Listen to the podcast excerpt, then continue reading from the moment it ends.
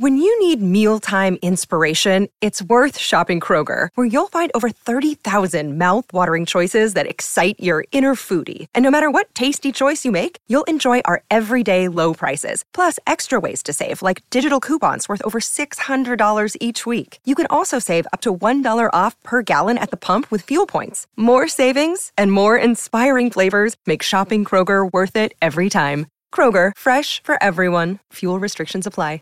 It's this week's wrestling perspective. Myself, Dennis Farrell, and my co-host Petey Williams. How's she going, eh? Actually, you're the host and I'm the co-host, right?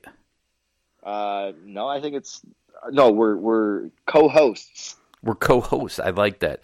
Yeah. Uh, before we get into the nuts and bolts of this week's podcast, it, we sit down with Killer Kross and he tells all. It was a, a good interview. Uh, we got let's let's knock out the super quick promotions. Uh, go to bluechew.com, use the promo code perspective. It uh, it helps enhance your your activities in bed. Uh, use the promo code perspective. Don't forget uh, let's see here wrestling perspective radio heard on over 100 radio stations all over the united states with myself and russ mccall pete I don't know if you know this, but we're about to announce here in two seconds a new podcast we're doing here on this same feed that you're listening to right now. Oh, I heard rumors about that. Um, I'm excited for that. Let's let's hear it. So, um, myself and Dave Crist from OVE, who is mm-hmm. a huge sports fan, he has been after me for months and months and months to do a, a, a podcast with him. And now I've kind of fought it only because I just didn't have time. I'm doing you know, when football season starts, a fantasy football one. I'm doing this with you. I'm doing the radio show. And he, and he finally talked me into it. I came up, by the way, I came up with this name. Tell me what you think about this name. Are you ready? Okay. It's going to be called Wrestling with Sports. That's almost perfect, I would say. That's it, like almost the perfect. Like, so what's the description? Uh, sell me on it in like two sentences or so. Oh, I can't in two sentences, but let me try to sell you on it. Are you ready? Okay. Yeah. We're going to take your favorite wrestlers and talk sports, and we're going to take your favorite athletes who love wrestling and talk wrestling with them. That's two sentences, pretty much. Okay. Two thoughts. Did I? That's perfect. Wrestling with sports. Did Did I sell you? Yeah, that's great. So you can have like somebody like let's say I'm not your co-host, uh, somebody like Petey Williams on, and hey, let's talk about stuff that's not wrestling. Yep. And then you can have a wrestler on, like uh, okay, Dave Crist, and he could talk about. Oh no, I'm sorry. You have to have an athlete on. So an athlete like uh, uh, who who do we get? Like, well, we um, we have names booked already. Yeah. So I mean, not to give anything away, but you could have like professional baseball player, let's say, and he'll talk wrestling. So yes, yes. Um, that's that's perfect. I don't think there's a podcast like that. There probably is now that somebody's going to be like tweet us and like, oh, I've been doing it for two years and just nobody listens to us. But um, that's that's probably gonna that's probably gonna happen. because it always happens to us. We think we come up with these great ideas and then somebody's like, I've been doing this forever. Whatever. Well, you'll find it here on the same feed. The deal is we're going to keep it on the same feed, and if it grows and people like it, then we'll move it over to its own dedicated feed, and we'll be back to just you, me, and the radio show here. Uh, if people like it, and or if they don't like it, then they probably won't ever call me back again. So we'll we'll see how this plays out. Yeah, he'll say this doesn't work. Petey, let's do a podcast, me and you. No, yeah. oh no, oh well, no. Let's cut the nerdy guy out. Yeah, right. but uh, so far booked. We have Dmitri Young, former Detroit uh, Tiger, which we're gonna Love actually, it. you and I were gonna sit down and talk with soon. Uh, yep. We have George Kittle, the the glowing tight end from the San Francisco 49ers, probably the number two tight end right now in fantasy football. Uh, let gosh, I'm trying to think of who else we. Uh, Tommy Dreamer is going to come on and talk baseball. Joey Ryan's going to come on and talk baseball. So we're, we're, it's going to be pretty interesting and diverse. Yeah, so I mean, you got the first like month or so booked and stuff, or maybe DeAngelo Williams and... too will come yeah. on. So yeah, and then hey, if you have Moose on, what's he going to talk about? Well, Both? maybe you know. I think Moose is kind of like Monty Brown, where Monty doesn't really like to talk football anymore, even though he's won a Super Bowl with the New England Patriots, and I kind of think that's where Moose is right now in his life. I don't know if he's won a Super Bowl. I think he played in two Super Bowls, one with Buffalo, one with New England. Well, if it's with uh, Buffalo, then he certainly didn't win. Yeah, yeah. I think it was one. You know, obviously one of the four that they lost, but um, yeah, I don't. Anyways, we we totally digressed on that one. Yeah. Um, Wrestling but- with sports. yeah, wrestling with sports. That's great. here. So uh, make sure we have our a Twitter handle. It's called Wrestling WS. So at Wrestling WS with sports, just in case you're like, what's WS mean? That's what it means. Make sure you go over there and follow it. Dave and I will both be tweeting from it. Uh, maybe we'll try to get you on as a guest. Do you even like sports? Uh, yeah, and you know what? I, I don't talk about it a lot. Um, and my wife like doesn't even know that I like sports. And then we'll be out and about with whoever, maybe like couples night, or like we're, we're with another couple or something. And then me and the dude start talking sports, and she looks at me like, "H- "How do you know how many wins like Golden State has this year?" And you know, how, how do you know who the top? And I'm like, I follow this. I'm like, I'm just not going to talk to you about it because you don't want to. I mean, she's not going to want to talk sports, right? Just like she doesn't want to talk wrestling. Right. So yeah, no, I I definitely watch sports. Um, really upset that the Raptors lost last. Uh, yeah, it was last night, right? hmm Um, and I hope they could take it home in Game Six. Um, you know, and then we have Game Seven of the Stanley Cup right now. that We have to get to. Yep, yep. I'm watching it. So, Pete, uh, next week, and maybe I'll try to get you on sooner in a week because we were super late this week. We didn't even do one last week because of your booking. Maybe no, it was No, is that tapings? you were at taping, so we didn't do one last week. We did one later this week. Uh, we have an Ask PD show where we have about 40 or so questions, so it means you still have time now to get your questions in, and uh, a bunch of other news to talk about impact wise. So maybe we'll try to double book this week and maybe record something Sunday or Monday. It depends on who's free and whatnot. But uh, Pete, are you ready to to talk to Killer Kross here? Oh, I'm I'm always ready. All right. Uh, I guess here we go. All right, Pete. This is kind of the interview I didn't think we'd get, but here we are now. And uh, last time we talked to Killer Kross, it was you know flowers and roses. He was excited. Here we are now. ah, God, what would you say? Six, seven months ago. Now we're here. There was a report that recently came out on the internet that Killer Kross asked for his release, and he chose to speak with you and I about this issue, Pete. Oh well, um, I mean, well, Kevin, welcome to the show. Um, good to have you here again.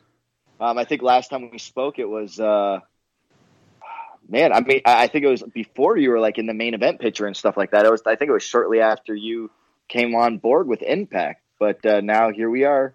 Um, man, I don't know. It's almost been like a year later. I want to say.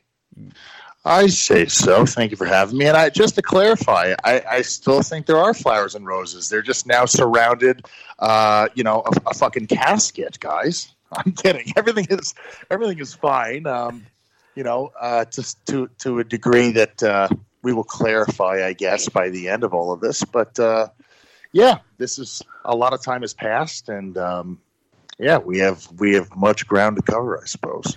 Let, let's start this out by a few weeks ago. A report came out that you had asked for your release with Anthem. Uh, I don't know anything beyond that, so let me ask you: Were those reports true? They were 100% true. Do you, when you wake up, and I'm, I'm sure you didn't go around saying, "Hey, everybody, uh, I'm asking for my release," but when you wake up the next day, then you see this out there. What was your first thought? So, like, I'll, I'll preface it kind of like this. Um, I think both of you guys know, and anyone who actually, uh, even even like remotely knows me, I'm a very private person. So I think that anyone who sincerely could have said that they knew me or know me now currently, it, it would have been very black and white that uh, none of that information came from me. And if anyone knew me um, very well, they would have known how I reacted, uh, which was I threw probably like a Killer Kross esque tantrum in public for real. Wow. Um, I was I was I was in the I was in the mountains. Um, I was in the sequoias for Scarlett's birthday, and uh, when the article broke, I didn't even have a signal. I had stopped off in a restaurant because I was still in the process of trying to basically find a common ground with where I wanted to be with the company. Um, I was chatting with Scott um, and uh, various other people in the company. So I stopped into a restaurant momentarily, and I think it was, I think it was Mother's Day.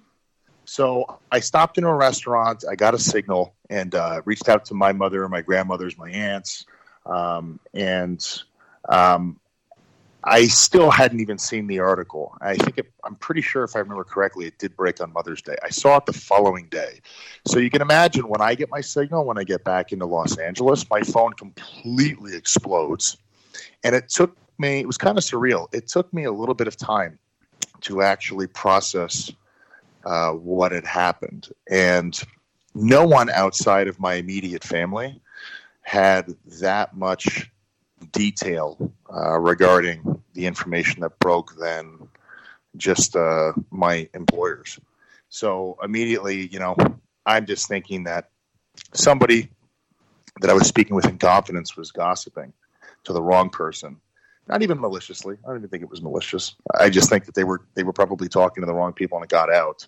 Um, I was fucking furious, and I can't think of a better way to explain that. I was just really, really angry because I'm still very happy at Impact. Um, and I hate to disappoint anyone listening. I have nothing disparaging whatsoever to say about the company. I get along with everyone, and it's been um, it's been an amazing experience. I have nothing negative whatsoever at all to say about the company. But um, as we will continue into this conversation, there are uh, things that you know I am attempting to find a common ground with, I guess, with my position and role uh, in all things impact.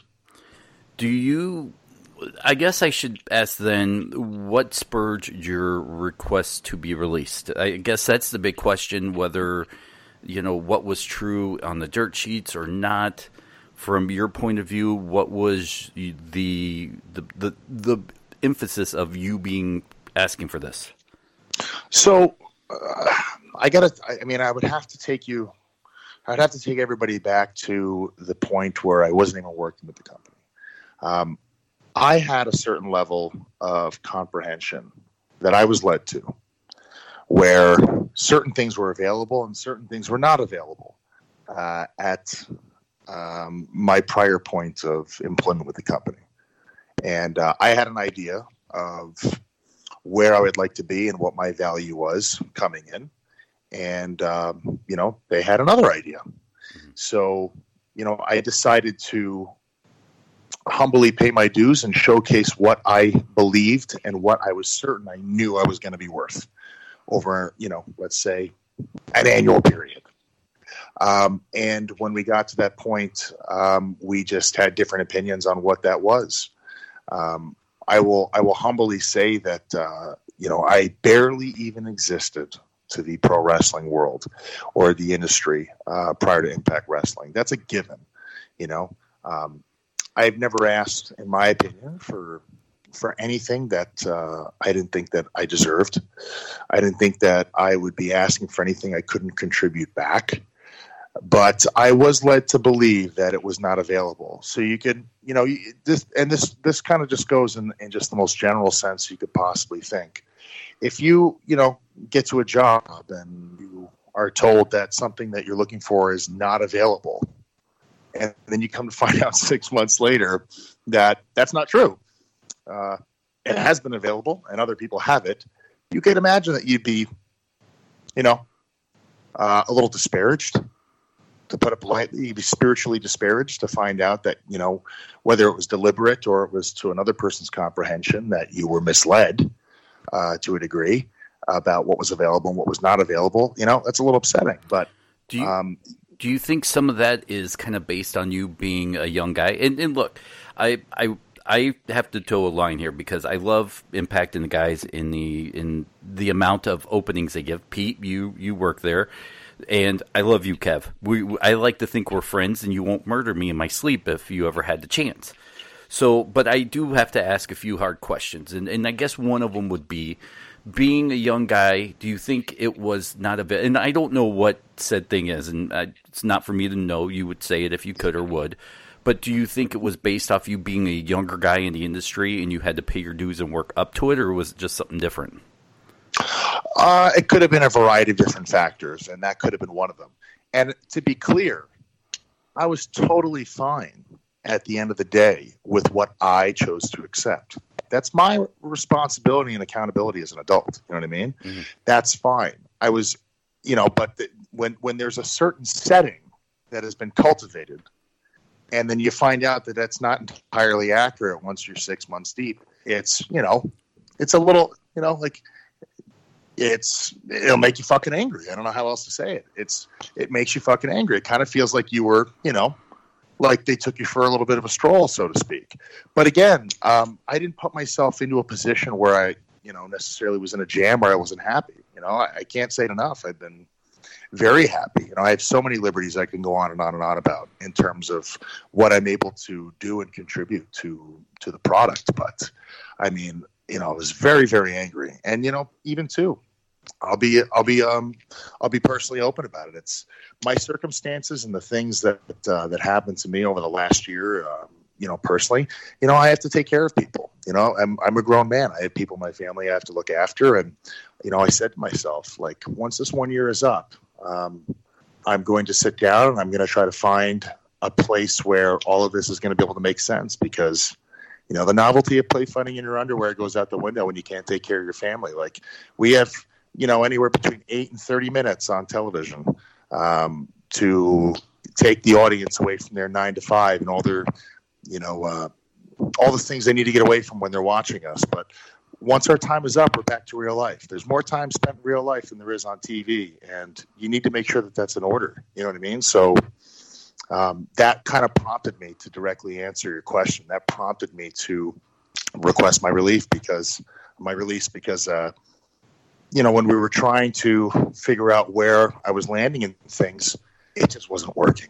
Like what was being offered was not going to work. You know, I wasn't wasn't angry about that. I wasn't upset about that specifically. I, I totally understood that. I, you know, I thought it was cool and everything, but I mean, what was, what was counter offered to me, unfortunately, wasn't going to be something where I could stabilize my personal situation with my family.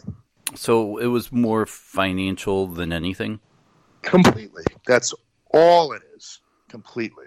That's all it was. Pete. No.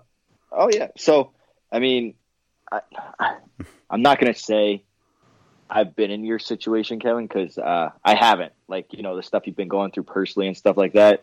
The only situation similar I've been into was, you know, dealing with contracts and money and all that kind of stuff. Uh, and this is this will be leading up into my question. Um, so I remember back in 2000 and I don't know six or something like that. Uh, contracts were way different uh, in the TNA days than they are now in Impact days we had a, a draw system where they gave you a weekly paycheck or whatever, and then um, if you weren't working any shows, you still got that weekly paycheck. But at the end of the quarter, uh, they would you wouldn't get a bonus, and uh, the next quarter, based on what you worked, you might have a pay decrease, right? So so it, it all lines up like you know you get X amount of dollars if you work a TV show, you get X amount of dollars if you work uh, pay per view. You get X amount of dollars if you work a house show, so on and so forth, uh, appearances, so on, and that goes towards your draw. And then if you make your draw, and then anything you work over, it's uh, you, you, get a bonus at the end of the quarter. So that's kind of how it worked. So uh, what happened was I'm getting my weekly paycheck, and then for about six months they took me off television. I was just working some Xplosions, and I'm thinking to myself, hey. Um, this isn't going to work for me. Like that's why I say like I was in the same spot. I'm like I live in Florida right now. There is no independent wrestling down in Florida because we give away at the time it was free tickets for Impact. And I said, you know, I'm going to have to move. I said I made a name for myself on television. I could charge X amount of dollars up in the Midwest and all that kind of stuff because you know people still pay for wrestling up there. Um, and so I had to make the decision, like, hey man, I'm going to have to move my whole life, and that that's what I had to I had to do to kind of make ends meet, and then I, am at where I'm at right now. Um, but so, did you ever? Th- so this is my question. You made a. You said before n- nobody really you were you were a speck in the wrestling business uh, before you started with Impact. Now your main event and stuff. I think there was even one of our weekly specials named after you. Um, uh, all, all, that kind of stuff. You're in the pretty much main event picture. You're you're the guy that people like to see on the show and stuff. They follow your character and everything like that you feel like, hey, you know what? I, I should take what I've done here and like, you know, like on the indies, I'm like I could charge now like double, triple, quadruple, whatever you were making before, and make ends meet that way. I mean, yeah, that's that's obviously something that you know anyone is able to do um, working with the company. Uh, you know, taking their ability to work independence and trying to make ends meet that way. And I mean, it's it's it's more complicated than that. Unfortunately, you know, it's much more complicated than that. Um, I mean, I, I don't know how to say it without speaking between the lines and it just being so obvious, but how do I put it? I put it like this. Let me put it like this, and you're gonna really totally understand this, Petey, more than Me. more than most people would. okay. So, like the last the last Vegas tapings we did, I had a match with Brian Cage. Um, a lot of people don't know this, but um, there was a power bomb that I took in the match off of his knee. I landed on the back of my head. Um, I've been, I've been, I've, I've gotten a concussion before. I've been flashed before. Mm. Uh, I, I can't even tell you how many times in my life I've lost count. I've been involved with com- combat sports forever, you know, and I, I'm, I'm conditioned to compose myself when something like that happens. I don't freak out. But when I got up, I had no idea what the hell was going on. I don't know what time it was. I had no clue. I just saw Brian in front of me. I saw that I was in the ring, and I just put shit together really quick. And I was like, okay, we're working. And everything kind of just came to me at light speed, and I kind of felt like I knew where we were. And um, we got to the back, and I really didn't know how to exactly identify how bad it was. So I really didn't say much about it. But uh, Brian knew I was hurt because I told him, and I, I, think he knew. In, I think he knew in the ring too. But uh, I just wasn't really thinking anything of it. By the time I got to the car, I knew something was really, really wrong. I knew something was really, really wrong. I got vertigo um, bright lights bothering me, physical sickness. I couldn't read. Like I was trying to read text messages on my phone, and like the letters looked upside down. Like this is the worst symptoms I've ever had from having a concussion. Like they were scary, man. And it was like that. I couldn't drive. It was like that for about two and a half, maybe three weeks. I had to do sensory deprivation. I had to be in dark rooms. I couldn't look at screens. Like I had really, really, really intense, severe concussion symptoms. They were really bad. And this is the first time that's ever happened. And I don't want to say I had like an existential crisis, but I had more of an existential revelation. Because in my life, I've always been the figure to take care of other people. I haven't really needed a lot. I'm a minimalist. I really don't need a lot to be happy. Um, and being in that position for the first time in my life really changed my perspective and like my philosophies, my ideologies how I approach and observe life really, really changed from that experience. And I was looking around one day and I was just like, you know, I take care of everybody. And right now, because of what week it was and what was going on, there really wasn't a whole lot of people that were really able to, to help me through this. I actually had Scarlett with me at the time, but um, I was just looking around and I was like, you know, I don't need a whole lot, but there's a lot of people who depend on me. And here I am out there, you know, like I'm banking on myself and I'm I'm trying to put my best stuff out there, my best content, my best foot forward. I'm doing everything I possibly can to, you know, live the dream, so to speak. And then something like this can happen and it's out of your control. There's nothing you can do about it. And then you're fucked. And then you are fucked because you decided to take a gamble.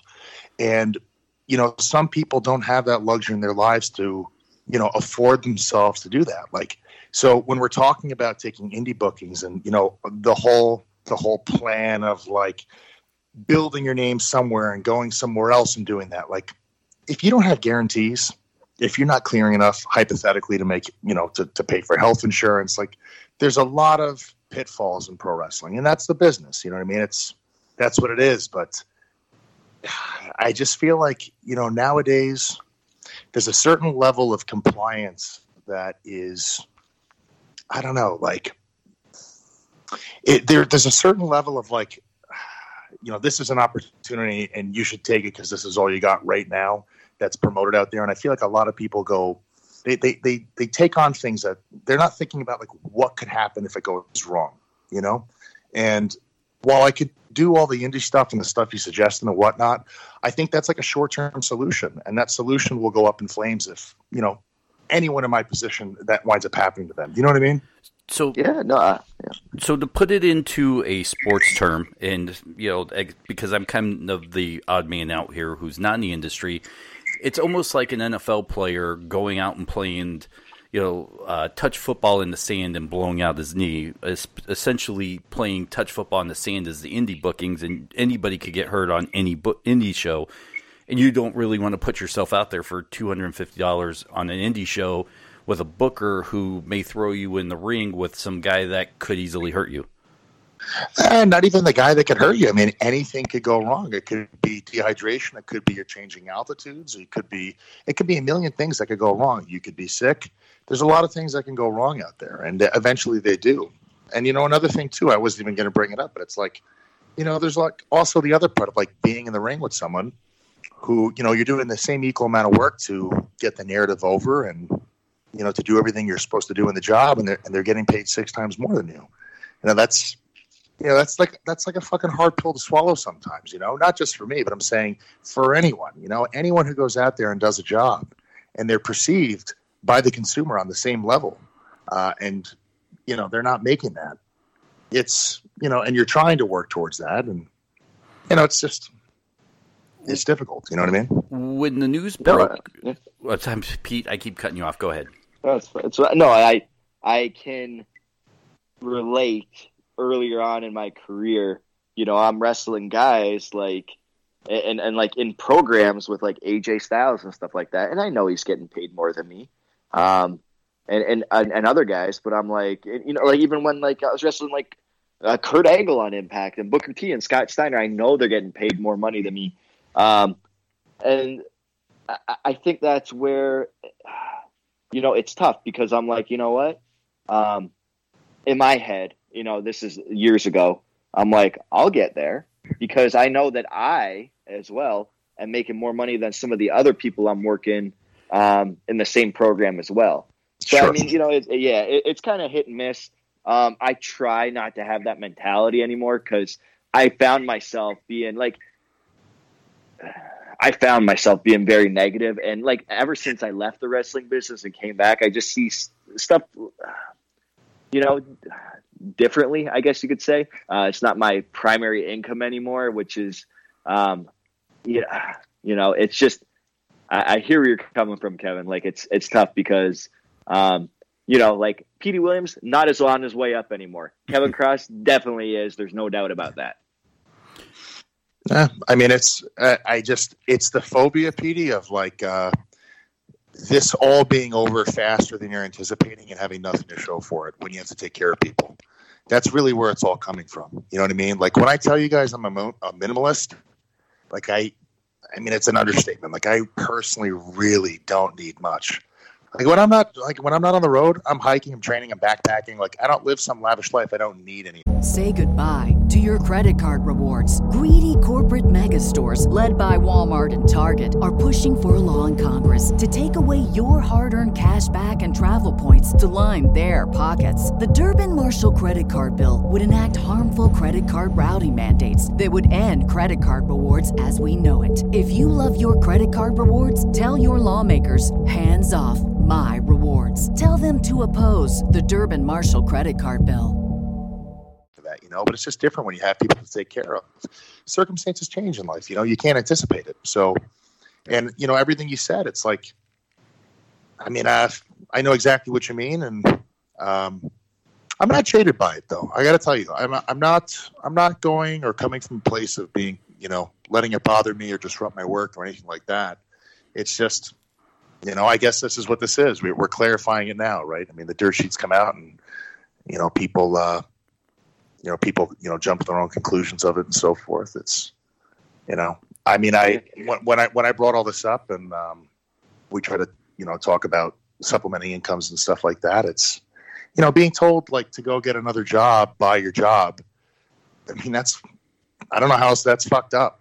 Like, that's that's like you know, you're you're you're struggling to make ends meet, taking care of people, and you know your job that you can barely afford to have tells you to go get another job so you can keep that job, and you know it's like working at a corporation being told to you know like, go work at McDonald's. Uh, it's it's a it's a weird feeling. It's a weird feeling. Now, devil's advocate here. Did you? I because I think that contract structure has been there for a while at Impact. Did you kind of understand that when you signed your contract that it's kind of built where you're probably going to get less money from Impact, but you have the freedom to work other places or as many dates possible? I mean, yes and no. I understood some of it, but there were other things that I didn't. And at the end of the day, that's that's completely on me. Okay, that's completely on me. I had a different level. I had a different level of comprehension about it, and I was very open about that. But again, that's on me. You know, I mean, I have nothing to say about that. It's at the end of the day, it's my hand to pen and pen on paper. You know, but I did have a different. I did have a different level of comprehension about that. When the news broke, from what I saw, there was a mixed reaction on the internet about this, and how did fans? Because look, Twitter is a cesspool sometimes of negativity. You're you're one of the most active wrestlers on Twitter, interacting with people. How was the mentions? You know, when the news broke towards you, negative, positive, down the middle. Um, I got to tell you, I repressed a lot of it. I didn't read much of it because it was so negatively underwhelming just to read. I was so fucking angry that that story even broke to begin with. I was so mad. I mean, really and sincerely, I was so fucking mad because I was just like, you know, I was more open than I wanted to be from the very get go about my personal situation, and I just could not understand at all how the level of detail and all of that got out. Um, I you know, a lot of fans reached out, and, I don't know. From what I recall, it was supportive, but just even the mere mention of it was infuriating. I was like, I can't believe people know about this. I really can't believe that they know about this this is out there now. I was just so mad.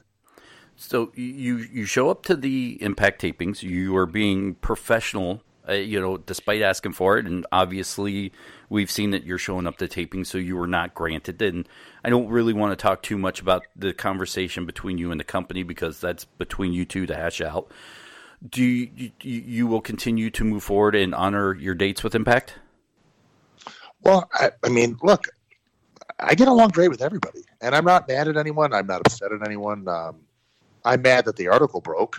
I'm mad that the information's out there, but like, you know, it's business as usual. You know, I'm going to show up. I'm going to do the absolute best that I possibly can, um, and always put my best foot forward. And that's that's what it is.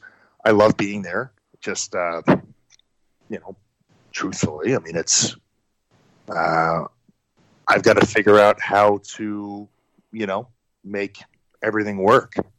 I don't know how else to say it. I mean, I, I have to find a way to make it all work for myself and you know for the people that I you know need to take care of. Um, I mean, yeah, I don't know. I mean, I'm I'm I'm looking at exhausting all options and being as successful as possible at this. And I've been doing that since I got started with this. That has never stopped. Just the way I have to go about that now is going to be very different, unfortunately. Um, so we'll see where everything lands. You know, I'm hoping uh, for some sort of unforeseen miracle to occur. so that's uh, probably really stupid, but I mean, I don't know. I, I, still I still get up early in the morning and uh, I still train my ass off, and uh, I do the best that I can with putting my content out there. And I'm going to continue to place my faith in that that everything will fall where it should, and uh, hope that as many people as possible see what I'm able to offer, and hopefully that translates to a monetary value that where I can, you know, obtain that and stabilize uh, everything that I need to. Like again, I, I I just can't say it enough. Like it's, you know, I'm uh, just trying to do my absolute best and be rewarded for that and it's really not any more complicated than that. There were rumors on the internet after the news broke, and it's probably the armchair pundits who think they know what's going on. And it's no secret that you and Scarlett are an item. She recently asked for her release. Is this, you know, because you guys are a couple and she wants to go where you go? Is this a supporting move? Does this even have anything to do with you? Uh, I can honestly tell you it has zero to do with me. Um, don't want to speak too much because uh, I mean this is a totally separate story, but like I hope that that situation gets rectified because in my opinion it's far worse than mine. So uh, that's all I'll say about it. But it has nothing to do with me okay. at all. All right. Um, so we got yeah, to put that just, to sleep. She doesn't. She she doesn't like people don't even understand. Like she lives at home with her mom, still has a side job.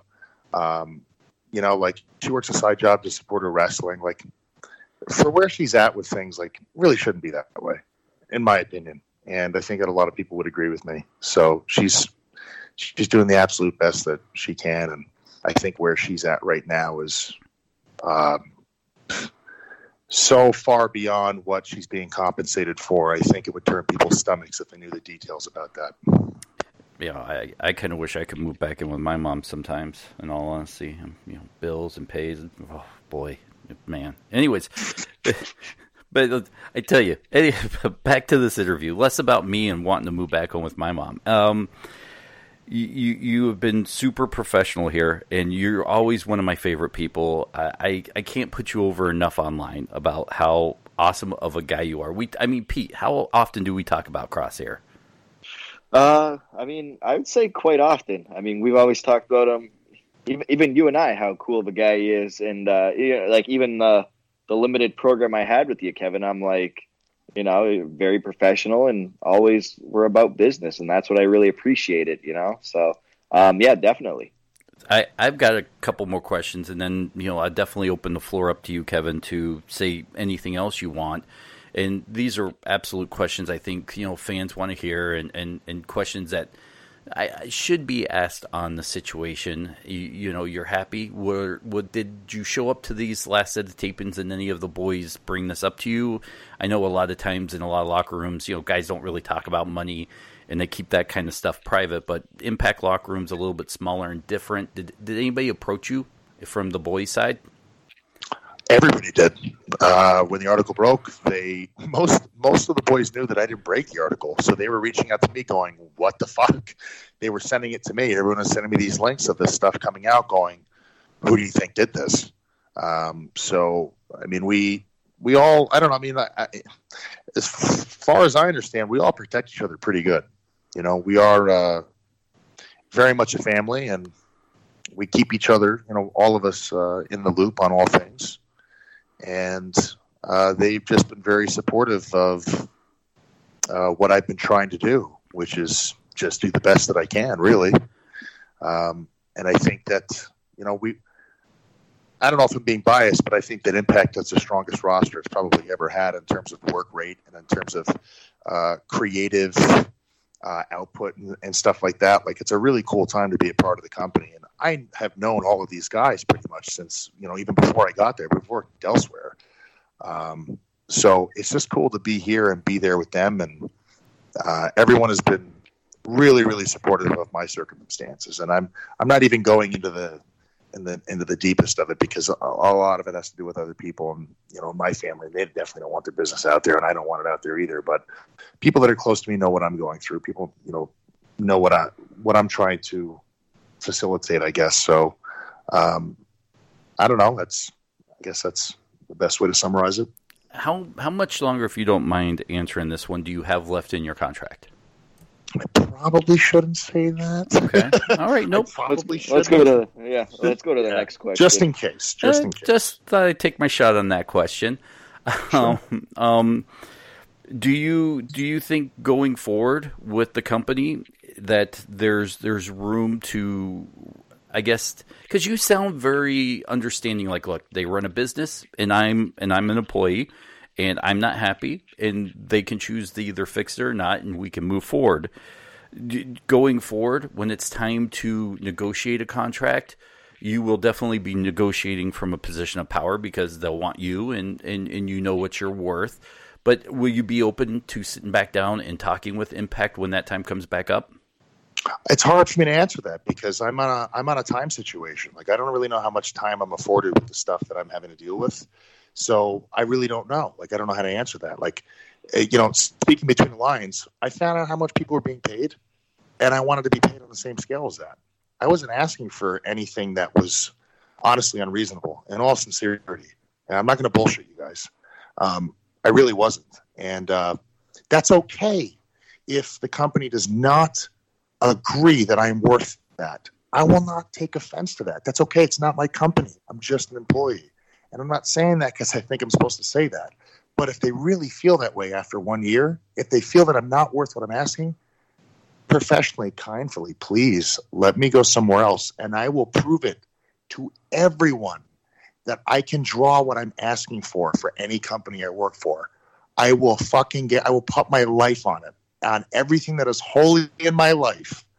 I will show everyone on this fucking planet alive that I can draw what I'm asking for.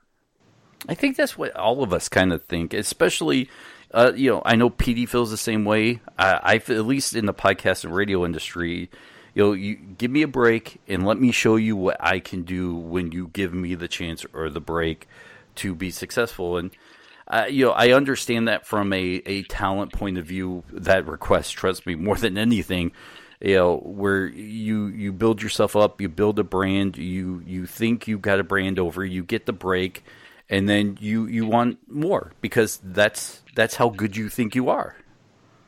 Sure. There's nothing. I don't think that there's anything unusual or selfish or, or ridiculous about any of it. I mean, it's we're talking about it, but I mean, it's this may be shocking to people listening to it, but this is what every single person in this business goes through. If they just are not necessarily, you know, part of the breaking news, unfortunately, so people don't hear about stuff like this happening. But I think everyone goes through this. There's nothing unusual or unique, unfortunately, about the situation I'm in. This is what any any person's going to go through in a in a parallel or similar situation. You know. Uh, Pete, do you have anything? Because I've got a couple fan questions here for him. Yeah, we can hit up the couple fan questions and then, uh, yeah. Uh, this first one comes from Mike. Uh, he says he cooked an amazing medium rare steak for his wife, and him, un- unforgivingly, his lovely wife thought it was not cooked enough, so she microwaved it. How should I handle this, Killer Kross? I would have thrown, uh, throw, just throw the steak in the garbage first of all. He did it all wrong from the beginning. It was well done. I mean, if you overcook the steak, it's no good. Everybody knows that. If you've ever seen Raging Bull, I mean, this is gospel. So throw it in the garbage. Just start over the next day. Uh, Pete, how would you handle that? Uh, I think he said it right there. Yeah, I agree. I go, I go somewhere else to eat. I mean, I don't know what to say. uh, Brandon wants to know. I would like to know about Killer Kross's workout and diet. What's his favorite to do thing to do in the gym? What does his diet consist of? What does he have on his cheat days uh, when he's off his diet? Okay, so May of last year, I started a carnivore diet, which was uh, just healthy fats and straight meat. Literally, that's it. And then I, uh, after two or three months, I started to put in uh, healthy fats like uh, omega three six nine, coconut oil, MCT oil, butter, and then I um, it was just meats and fats, and then I uh, kind of began adding in vegetables like kale, chard, uh, asparagus, spinach, broccoli, and um, now where I'm at is I will kind of have like 30 to 120 grams of carbs a day, but I'm still keeping my proteins and fats high. And the reason I initially started the, the carnivore diet was because uh, you know, I'm a large human being, so I generally don't fit inside airplane seats comfortably, at least. So with the travel, with all the dates, working out, and nothing beats you up worse than that canvas. Um, I was in pain a lot. Uh, I don't take. Uh, I don't like taking aspirin or Advil or any of that type of stuff because I believe that if your central nervous system is trying to tell you that something's wrong with your body, you shouldn't mask that. You should pay attention to it. So I was looking at different alternatives into lowering inflammation from uh, trauma and uh, you know getting hurt, whatever. Um, and I read a very interesting article that was uh, produced from Yale, where it was saying that processed sugar and certain types of carbohydrates promote inflammation in your body. So I just cut all my carbohydrates out, and then I leaned out, and this is the best I've ever felt. Um, so I kind of I just eat really, really clean now. I mean, I've done the carnivore diet. Now I've kind of I'm putting carbs back into my diet, but the types of carbs I'm eating are really just fruits and vegetables, and you know the odd time uh, like a donut or ice cream, but it's not very common. Uh, this question comes from Christopher. He wants to know: Are there any matches that you would not personally want to do? Uh, like PD, you're not a hardcore wrestling guy. You don't want thumbtacks, and I saw you on a ladder too, by the way, and you looked a little wobbly on a ladder, Pete. No, I, I'm good at ladder matches. I'm good at not getting hurt on ladder matches. But anyways, um, yeah, my thing is like I'm not into the hardcore chairs and thumbtacks and all that kind of stuff.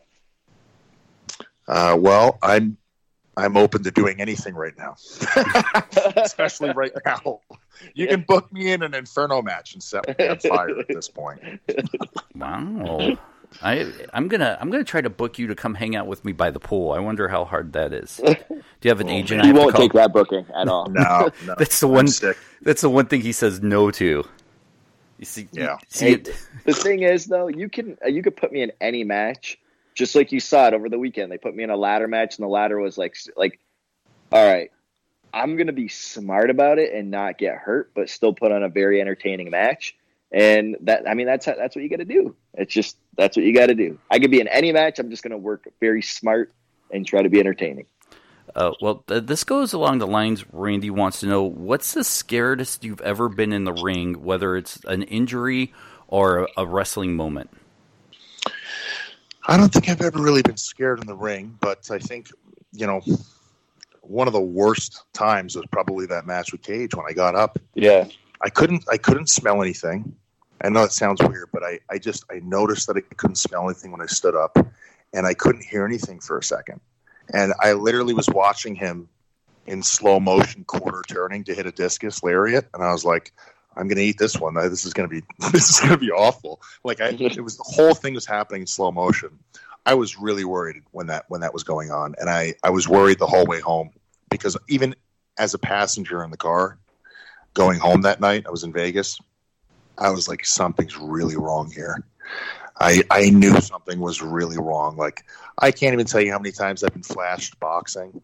You just shake that off. It's like nothing. It's absolutely nothing. Sometimes you get you know clipped. You get a full clip punch. This whatever you know, and it's just like yeah yeah. I know he caught me there. Thank God I'm still awake. And you know you've got two more minutes to get out of the to get out of the round. You can you know keep somebody off, move around the ring, cut the whatever.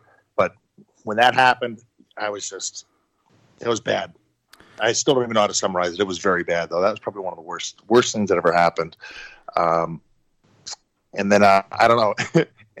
on a funny note, working independent wrestling shows in Mexico is is kind of nerve wracking because generally I'm in the main and then never sweep the rings, uh, you know, efficiently. So when you go out there, all of the hardcore matches with thumbtacks and fiberglass and stuff is scattered all over the ring. So Uh, it doesn't matter what kind of match you're working, you're getting glass and thumbtacks and God knows what else in your back. So uh, that doesn't feel very good. It's And- not really something I'm looking forward to. And before we close out this interview, the last question, which I, you know, I perf- purposely didn't bring up in the interview, but I thought I'd save it for this fan question. McGill wants to know: You were recently at AEW's Double or Nothing, sitting third row. By the way, I took a picture of you. Uh, Is that a message to management? Which I, you know, I think I've talked to you. I kind of know the answer, but I'll go ahead and let you talk. Not at all. I live in Las Vegas, and my friends were working that night. so sorry, sorry if I killed the romance of that for anybody. But uh, you know, I know just about everybody on that card, and uh, I was really, really happy for them. I was really proud of them, and um, I think it was just such a cool thing to see. Um, it seemed like pro wrestling was back to life that night in a very big way, and uh, I stress the term pro wrestling because there's a very big difference between sports entertainment and pro wrestling. And I was felt like I was watching pro wrestling that night um, on a on a grand uh, stage, you know. And I'm not saying that maliciously or being obnoxious. I just, you know, I I enjoy both, but to me, there's a huge difference between sports entertainment and pro wrestling, and it was just cool to see that again. I felt like I haven't seen that in an environment like that in a really long time. You know, just like lucha libre is different from sports entertainment or pro wrestling. It's just it's just different. You know, it just felt different. It was really really cool, and to see how people were so engaged with what they were doing that night. Uh, man, it was just very cool. It was a very cool energy in the air. People were crying in the audience in the um, in Cody and Dustin match. Like you don't get to see that very often. Like people were literally weeping. That's pretty powerful stuff, man. To move a whole building of people like that. Just take that in for a moment for anybody who's listening. You guys walk into a show and you know it's a show, right? You're so certain that it's a show. You're so certain that this isn't real. And for a brief moment, you're taken out of that. You know, it's like a magic show, like a Copperfield show. You're so certain that magic's not real. And then you see something and it physically changes you and mentally and spiritually changes you. You can't just teach people how to do that. That's something that I think people are born with. It's that's a talent that someone develops personally. you know, and it was very cool to see that in the way that it was executed. It was very very cool stuff. And I guess a follow up question would be because, uh, you know, I look, I I go to shows with Petey, and I have a different view of the wrestling industry now that I guess I'm like an outsider looking in, but closer than I was when I was doing football stuff. And you go when a I guess when was the last time you actually got to sit down and watch a show as a fan? And B, now that you're in the industry, when you sit down and watch one as a fan, if if you do have the time or do do it, how different do you watch matches? Um, the last time I watched a show may have been years ago. I actually like to sit in an audience and watch a show. I don't. I can't even remember when the last time it was that I did that. Maybe five or six years ago. So growing up, going to wrestling shows, I just for whatever reason I haven't done it. Um, part of it's really difficult for me um, because I want to be in the ring. So it's kind of like you know you want to get up there and you see the whole room moving and you can feel all the energy. You you know if you love this you want to maestro that. You want to be there. So it's it's kind of hard to sit there and watch it but um, i was definitely watching as a fan that night. I thought it was awesome. And uh, it's different when you're watching backstage. When you're backstage you're with the people you work with and it's somewhat analytical um, sometimes when the matches are really good, it'll you know, Petey's seen it, like, and you've seen it too. People, mm-hmm. people, we all freak out backstage when really cool things pop off, and you know, we react just like fans. You know, we were we were fans before all of this, and I think it's healthy to maintain um, that sort of spirit in all things to still remember what being a fan felt like because that's you know our consumer that's our demographic. Without them none of us would be doing this. If the building was empty. I really highly doubt very many of us would be going out there and doing what we do. Now i guess i should ask you are, are you happy with the way this went down? Um, or did, did do did you feel like you got everything out? Is there anything that we didn't touch on that you feel like we should talk about? There's going to be so many things man that we're not going to be able to touch down on just for legality purposes. And and also just like as I said, I'm very private. You know, I would love, I would love to be able to uh, to share deeper stuff about everything. I just I can't bring myself to do it. I really can't put myself out there to be that vulnerable to do it. Um, it just doesn't feel right, and I'm going to ask that uh, everyone be patient with uh, what winds up happening, and hopefully everything lands where it's supposed to. You know, and uh, I appreciate everyone's interest in uh, I don't know, having an interest in what's going on. I thought it was kind of flattering to see how many people actually gave a shit. And um, I just I get tunnel vision with when I'm working towards something. I get tunnel vision. I really don't pay attention to a whole lot other than the task at hand. And I've been so hell bent on trying to get somewhere with all of this with my career that uh, I rarely stop to just look around and go, "Oh, this is where I am." Like, "Oh, this is what's going on," you know. And I guess if anything, if anything good came out of this, it was to see what the perception was of my value, I guess, from the audience. I I thought that was uh, somewhat flattering, but I wish it. Uh, I wish the story never broke. I really do. I wish it didn't break, and I wish things were different uh, with the grounds that I'm on with the company because uh, I'd like to stay but if I'm uh, if that's impossible, then that's impossible, and that's what it's going to be. So you know, I do want to apologize on behalf of PD because with him always asking all these questions, I didn't even have a chance to talk to you during this interview. yeah, so I do have one last question. Um, so Kevin, where can people find you uh, on social media and stuff like that if they want to interact with you and all that? Well, if one more article breaks, you're not going to find me anywhere. I'm going to be in jail. so, um, but uh, you can go to killerkross.com, and that has all of my social media and my videos and everything attached to it. So, um, killerkross.com is probably the best place to go. And then, as well, uh, check out my YouTube channel. I built a channel where everyone could backtrack everything I've ever done in my career and all the recent latest stuff. And uh, the most recent video was uh, was basically a return short film to something that Jon oh, Moxley. Yes, released. I didn't even talk about this. You dumb bastard! I know, Pete. I listen. Pete and I were talking about this and how genius this video was, and I just I got to tell you, I I watched it and thought this was amazing. Are we going to get more Jon Moxley videos? Is he in on this? What can you tell us about this Jon Moxley thing? This is what I will tell you. I was amazed and shocked that no one did this before me.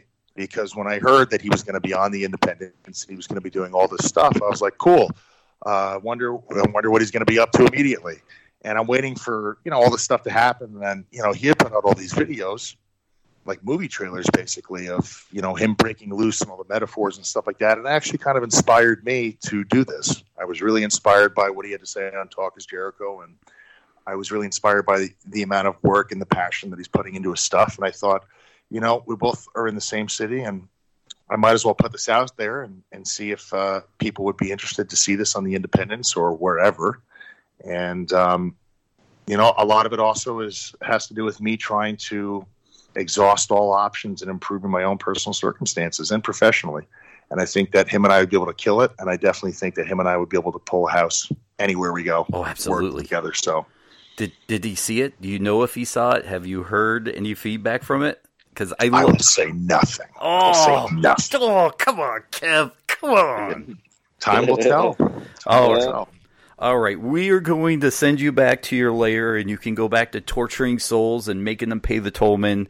Uh, hopefully, we'll have you back on another time where we can have some tomfoolery and more fun. Uh, thank you first of, from Petey and I for trusting us enough to help get this out and, and at least talk about it. Hi, man. I appreciate it. Uh, you guys have always been good to me since day one, and I've told you both that. And there's a reason why I only spoke to the both of you about this publicly and nobody else. So I appreciate it sincerely. All right, Kev. Thank you so much.